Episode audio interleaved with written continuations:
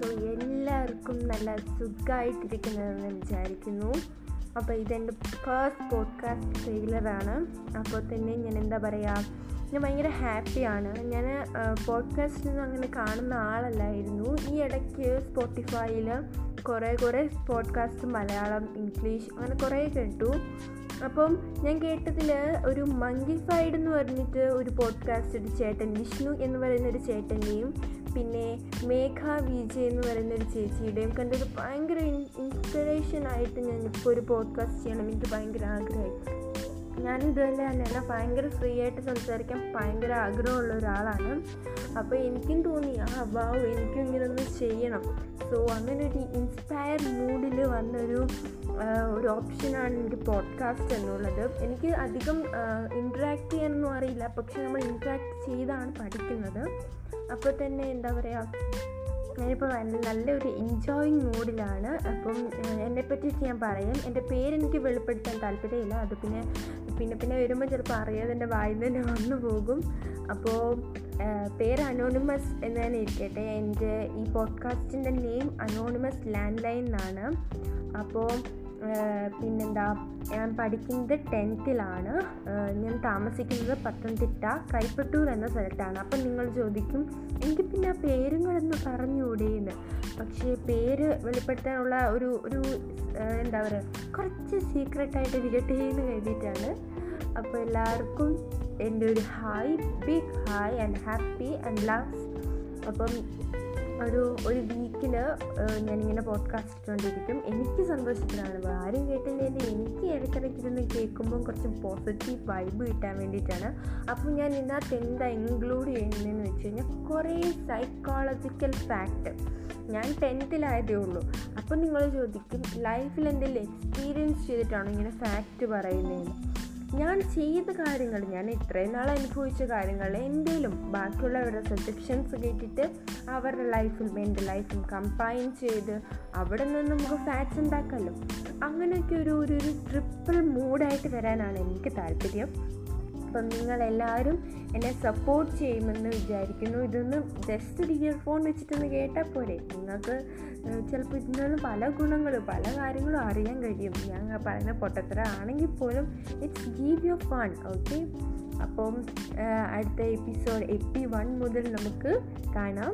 ഇതൊരു audio YouTube എന്ന് തന്നെ പറയാം, പോഡ്കാസ്റ്റ് എന്ന് പറയുന്നത്. അപ്പം ഞാൻ ഇതിനെപ്പറ്റി തന്നെ നിങ്ങളോട് സംസാരിക്കുകയാണ്. അപ്പോൾ thank you for hearing me. This is Anonymous Landline signing off, and we will meet in the episodes.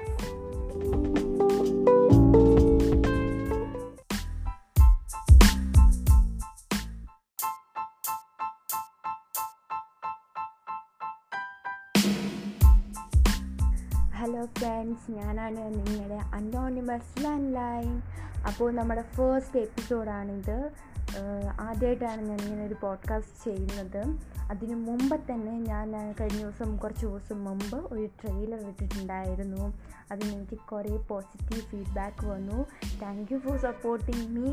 അപ്പോൾ ഞാൻ ആഗ്രഹിച്ചവരിൽ നിന്ന് എനിക്ക് മെസ്സേജസ് കിട്ടി. ഇമെയിൽ വഴി കുറേ പേര് എനിക്ക് മെസ്സേജ് അയച്ചു. പത്തനംതിട്ട എന്ന സ്ഥലത്ത് ഉള്ള ആളാണെന്ന് കരുതി കണ്ടതാണ്. അപ്പോൾ വളരെ സന്തോഷമുണ്ട് നിങ്ങളുടെയൊക്കെ സപ്പോർട്ട് ചെയ്യുന്നതിനും. അപ്പോൾ keep support me again and again. Thank you for your support. അപ്പോൾ ഇനിയും നിങ്ങൾ എൻ്റെ എപ്പിസോഡ് കണ്ടിട്ട് സജഷൻസ്, ഫീഡ്ബാക്ക്, ഞാൻ എന്തെങ്കിലും തെറ്റ് വരുത്തിയിട്ടുണ്ടെങ്കിൽ അതൊക്കെ എനിക്ക് പറഞ്ഞു തരേണ്ടത് എൻ്റെ email anonymous land line four four one at Gmail dot com. ഞാൻ എൻ്റെ ഡിസ്ക്രിപ്ഷനകത്ത് എൻ്റെ ഇമെയിൽ മെൻഷൻ ചെയ്തിട്ടുണ്ട്. നിങ്ങൾക്ക് ആർക്കെങ്കിലും ഡൗട്ട് ഉണ്ടെങ്കിൽ അതൊന്ന് ചെക്ക് ചെയ്യുക. അപ്പോൾ നമ്മുടെ ഇന്നത്തെ എപ്പിസോഡ് ഞാൻ വിചാരിച്ചു എന്ത് ഇൻക്ലൂഡ് ചെയ്യണമെന്ന്. അപ്പോൾ വിചാരിച്ചു വല്ല ഫാക്റ്റ് പറഞ്ഞാലോ, ഫാക്റ്റ് മീൻസ് എന്തെങ്കിലും ലൈഫ് ഹാക്സ് പറഞ്ഞാലോ. അപ്പോൾ ഞാൻ കരുതി ഏ എന്നെ പറ്റിയിട്ട് ഞാൻ ഒന്നും നിങ്ങളോടായിട്ട് പറഞ്ഞിട്ടില്ല. അപ്പോൾ ഞാൻ ഡയറക്റ്റ് വന്ന് ഫാക്ട്സ് പറയുന്നതിൽ എന്താണ് എനിക്കതിലൊരു തൃപ്തി തോന്നിയില്ല. അതുകൊണ്ട് ഞാൻ കരുതി എൻ്റെ കുറച്ച് കൗതുകമേറിയ കാര്യങ്ങൾ നിങ്ങളുമായിട്ട് പറയാം. കാരണം എൻ്റെ പേര് പോലും ഞാൻ വെളിപ്പെടുത്തിയിട്ടില്ല. അപ്പോൾ എൻ്റെ കുറച്ച് അല്ലാത്ത കൗതുകമായ കാര്യങ്ങൾ നിങ്ങളോട് ഷെയർ ചെയ്യുമ്പോൾ it may be fun and കുറച്ചൊക്കെ ഫണ്ണായിരിക്കും കേട്ടോ. അപ്പോൾ ഞാൻ ഇന്ന് നിങ്ങളോട് പറയാൻ പോകുന്നത് എൻ്റെ ഒരു അനുഭവമാണ്. ഞാൻ ഇപ്പോൾ പത്തിലാണ്.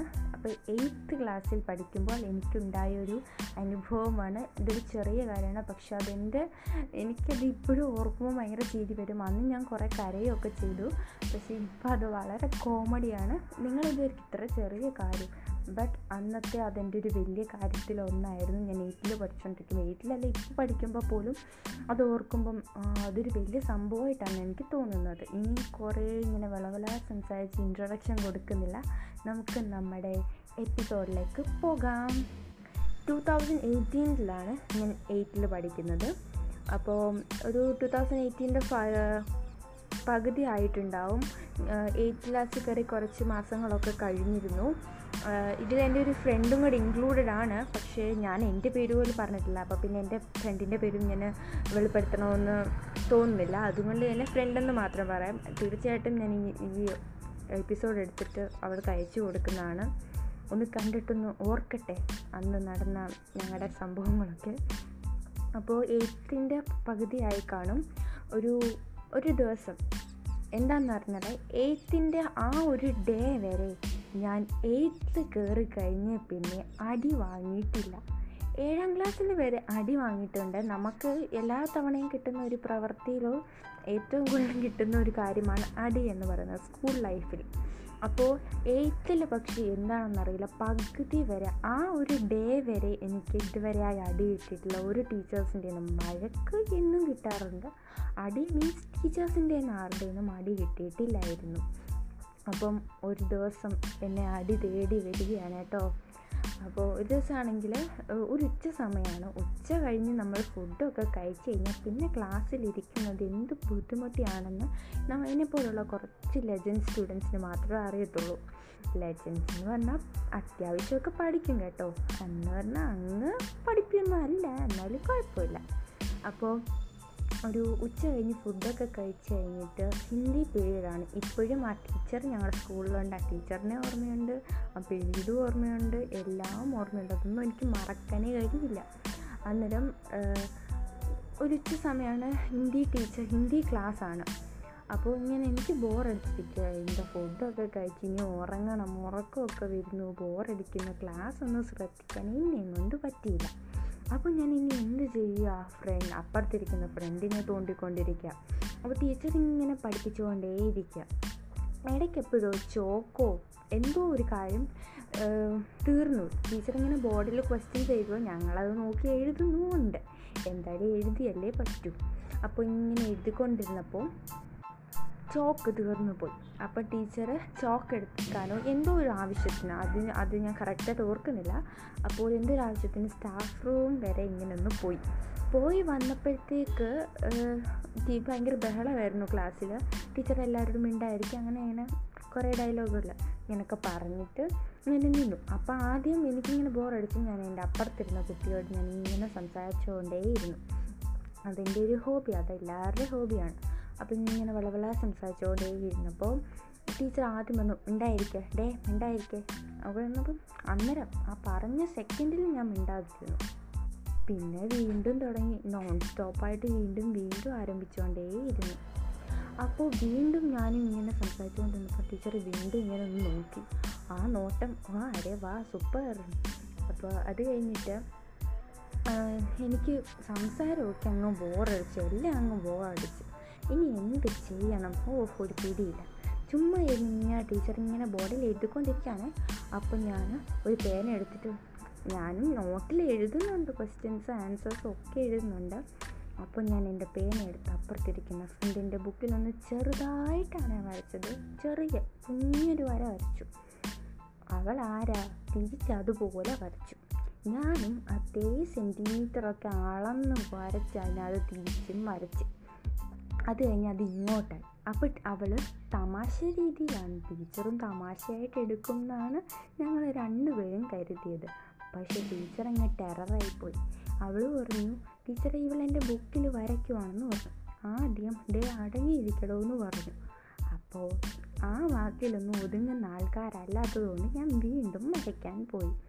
അപ്പോൾ അവളും ഞാനിവിടെ ഭയങ്കര ബഹളമായി അടി രീതിയിലാവുകയാണ്, അങ്ങോട്ടും ഇങ്ങോട്ടും വരച്ച് വരച്ച് വരച്ച് ഒരു ഇതാവുകയാണ്. അപ്പോഴത്തേക്ക് ടീച്ചർ അങ്ങ് ടെറർ മൂടങ്ങ് ഹൈ ആയിപ്പോയി. ടീച്ചർ പറഞ്ഞു രണ്ടുപേരും ഒന്നിക്ക്. ഞാൻ പറഞ്ഞു അയ്യോ തീർന്നു, എല്ലാം തീർന്നു. അപ്പോൾ ഞങ്ങളിങ്ങനെ പൊക്കി എണ്ണിപ്പിക്കുകയൊക്കെ ചെയ്തു. ക്ലാസ്സിൽ ഞങ്ങൾ നല്ല കുട്ടികളായതുകൊണ്ട് വടിയൊന്നും സൂക്ഷിച്ച് വെക്കാറില്ലായിരുന്നു. അപ്പം അപ്പുറത്തെ ക്ലാസ്സിലൊരു കുട്ടിയോട് പറഞ്ഞു പോയി സ്റ്റിക്ക് എടുത്തോണ്ട് ആ സ്റ്റിക്കൊക്കെ എടുത്തിട്ട് ഇങ്ങനെ കൈയൊക്കെ നീട്ടിപ്പിടിച്ച്. ദൈവമേ, അപ്പം ഞാൻ അവളെ കുറേ പ്രാകുകയും ദേഷ്യപ്പെടുകയും ഒക്കെ ചെയ്തു. നിനക്ക് വലിയ ആവശ്യം ഉണ്ടായിരുന്നോ? മര്യാദയ്ക്ക് നമുക്ക് അങ്ങോട്ടും ഇങ്ങോട്ടും വരച്ചുകൊണ്ടിരുന്നാൽ പോരായിരുന്നു എന്നൊക്കെ ഞാനിങ്ങനെ ആലോചിച്ചു. കൈ നീട്ടാൻ പറഞ്ഞു. നല്ല അരപ്പിച്ച, ഇപ്പോഴും ആ വേദന ഉണ്ട് കേട്ടോ, ഓർക്കാൻ വയ്യ. അരപ്പിച്ച് നല്ല അടി കിട്ടി. അയ്യോ, എൻ്റെ ഫസ്റ്റ് എയ്റ്റിലെ എനിക്ക് പകുതി ആയപ്പോൾ കിട്ടിയ ആദ്യത്തെ അടി ഒരിക്കലും മറക്കില്ല. അത് കഴിഞ്ഞിട്ട് കരച്ചില്ല, അത് കഴിഞ്ഞൊരു ഇൻട്രവൽ കരച്ചിലായി, ബഹളമായി, ഞാനും അവളോട് അടിയായി. പിന്നെ വൈകിട്ടായപ്പോഴത്തേക്ക് വീണ്ടും ഞങ്ങൾ ഈ കാര്യങ്ങൾ ഓർത്ത് ഇങ്ങനെ ചിരിക്കണോ കരയണോ ഒന്നും അറിയാത്തൊരവസ്ഥയായിപ്പോയി. ഇത് കേൾക്കുമ്പോൾ നിങ്ങൾക്ക് എന്താ തോന്നുന്നുണ്ട്? ഇതൊരു ചെറിയ സംഭവമാണ്, പക്ഷേ എനിക്ക് എയ്റ്റിൽ കിട്ടിയ ഫസ്റ്റ് അടിയായതുകൊണ്ട് തന്നെ ഇതെനിക്കൊരു വലിയ സംഭവമാണ്. പിന്നെ എന്ത് കിട്ടിയാലും ഞാൻ കരയാനിരിക്കുകയായതുകൊണ്ട് അന്നേരം അങ്ങ് പൊട്ടിക്കരഞ്ഞു പോയി. പക്ഷെ നല്ല ഇരപ്പിച്ചാണ് ആ ടീച്ചർ. നല്ല ദേഷ്യത്തിൽ ആദ്യമൊക്കെ മിണ്ടാതിരിക്കും മിണ്ടാണ്ടിരിക്കും മിണ്ടാണ്ടിരിക്കും എന്നൊക്കെ പറഞ്ഞപ്പോൾ ഞാൻ മൈൻഡ് ചെയ്യാതെ ഇങ്ങനെ മിണ്ടിക്കൊണ്ടേയിരുന്നു. അത് എനിക്ക് ആദ്യത്തെ അടി മായിച്ചു തന്നു. പിന്നെ ആ ടീച്ചറിൻ്റെ ഐശ്വര്യമാണോ അത് എൻ്റെ കരച്ചിലിൻ്റെ ഐശ്വര്യമാണോ എന്നറിയില്ല, പിന്നെ അങ്ങോട്ട് എല്ലാ ആഴ്ചകളിലും എനിക്ക് അടി കിട്ടാറുണ്ടായിരുന്നു. അത് ഇങ്ങനത്തെ വരകളൊക്കെ ആയിരിക്കും, ചിലപ്പോൾ ക്ലാസ്സിൽ ബഹളം വെക്കുന്നതിനായിരിക്കും, അല്ലെങ്കിൽ എന്തെങ്കിലുമൊക്കെ ആവശ്യത്തിനൊക്കെ ആയിരിക്കും. പിന്നെ അങ്ങോട്ട് ഏറ്റവും നല്ല രസമായിരുന്നു. ഇപ്പം ആ ടീച്ചറിനെ എനിക്കിപ്പോഴും ഭയങ്കര ഇഷ്ടമായിട്ടോ. പിന്നെ ഞാൻ നയൻത്തിൽ ഹിന്ദി എടുത്തേ ഇല്ല. ഹിന്ദി എടുത്തായിരുന്നു എനിക്ക് വീണ്ടും വീണ്ടും ഇങ്ങനെ കിട്ടിക്കൊണ്ടേയിരുന്നേന്. അപ്പോൾ ആ ടീച്ചറിനെ ഞാൻ ഇപ്പോഴും ഓർക്കുന്നു. ആ ടീച്ചറിനെ കാണുമ്പോൾ എനിക്ക് ആദ്യം ഓർമ്മ വരുന്നത് ഈ വടിയുടെ സംഭവമാണ്. അപ്പോൾ താങ്ക് യു ടീച്ചർ. ടീച്ചറെ ഞാൻ അങ്ങനെ മറക്കൊന്നുമില്ല. അപ്പോൾ എൻ്റെ ഫ്രണ്ടിനെയും ഈ ഒരു ഇൻസിഡൻറ്റും ഞാൻ അങ്ങനെ മറക്കാനൊന്നും പോകുന്നില്ല. കാരണം എനിക്ക് എയ്റ്റിൽ കിട്ടിയ ആദ്യത്തെ അടി. അരേ വാ, നിങ്ങൾക്ക് ഇതുപോലൊക്കെ ആദ്യത്തെ അടി കിട്ടിയിട്ടത് മറക്കാതെ ഉണ്ടെങ്കിൽ അത് എന്നുമായിട്ടൊന്ന് ഷെയർ ചെയ്യണേ. ഞാൻ പോലെ എന്നെപ്പോലെ ഒരു സൈക്കോയോ ഉള്ളോ അതോ വേറെ ആൾക്കാരോ ഉണ്ടോ എന്നൊന്ന് അറിയാൻ വേണ്ടിയിട്ടാണ്. അപ്പോൾ ഇതായിരുന്നു ഇന്ന് എന്നെ പറ്റിയിട്ട് കൗതുകമായിട്ട് നിങ്ങളോട് പറയാനുള്ളത്. ചെറിയ സംഭവമാണ്, ഞാനിങ്ങനെ വലിച്ചു നീട്ടി അത് ഒമ്പത് മിനിറ്റൊക്കെ ആക്കിയിട്ടുണ്ട്. കൂടിപ്പോയി എനിക്കറിയാം, പക്ഷേ എന്ത് ചെയ്യാനാണ്, എൻ്റെ സംസാരം തീരത്തില്ല. അപ്പോൾ നമുക്ക് നമ്മുടെ ഇന്നത്തെ എപ്പിസോഡ് ഇവിടെ വെച്ച് നിർത്താം. അപ്പോൾ thank you for listening me. അപ്പോൾ നിങ്ങളുടെ സജഷൻസ് ഒന്നുകൂടെ പറയുകയാണ്, എനിക്ക് ഇമെയിൽ ചെയ്യുക anonymous land line four four one at Gmail dot com. Thank you. I I'm signing off. This is your Anonymous. Keep supporting me.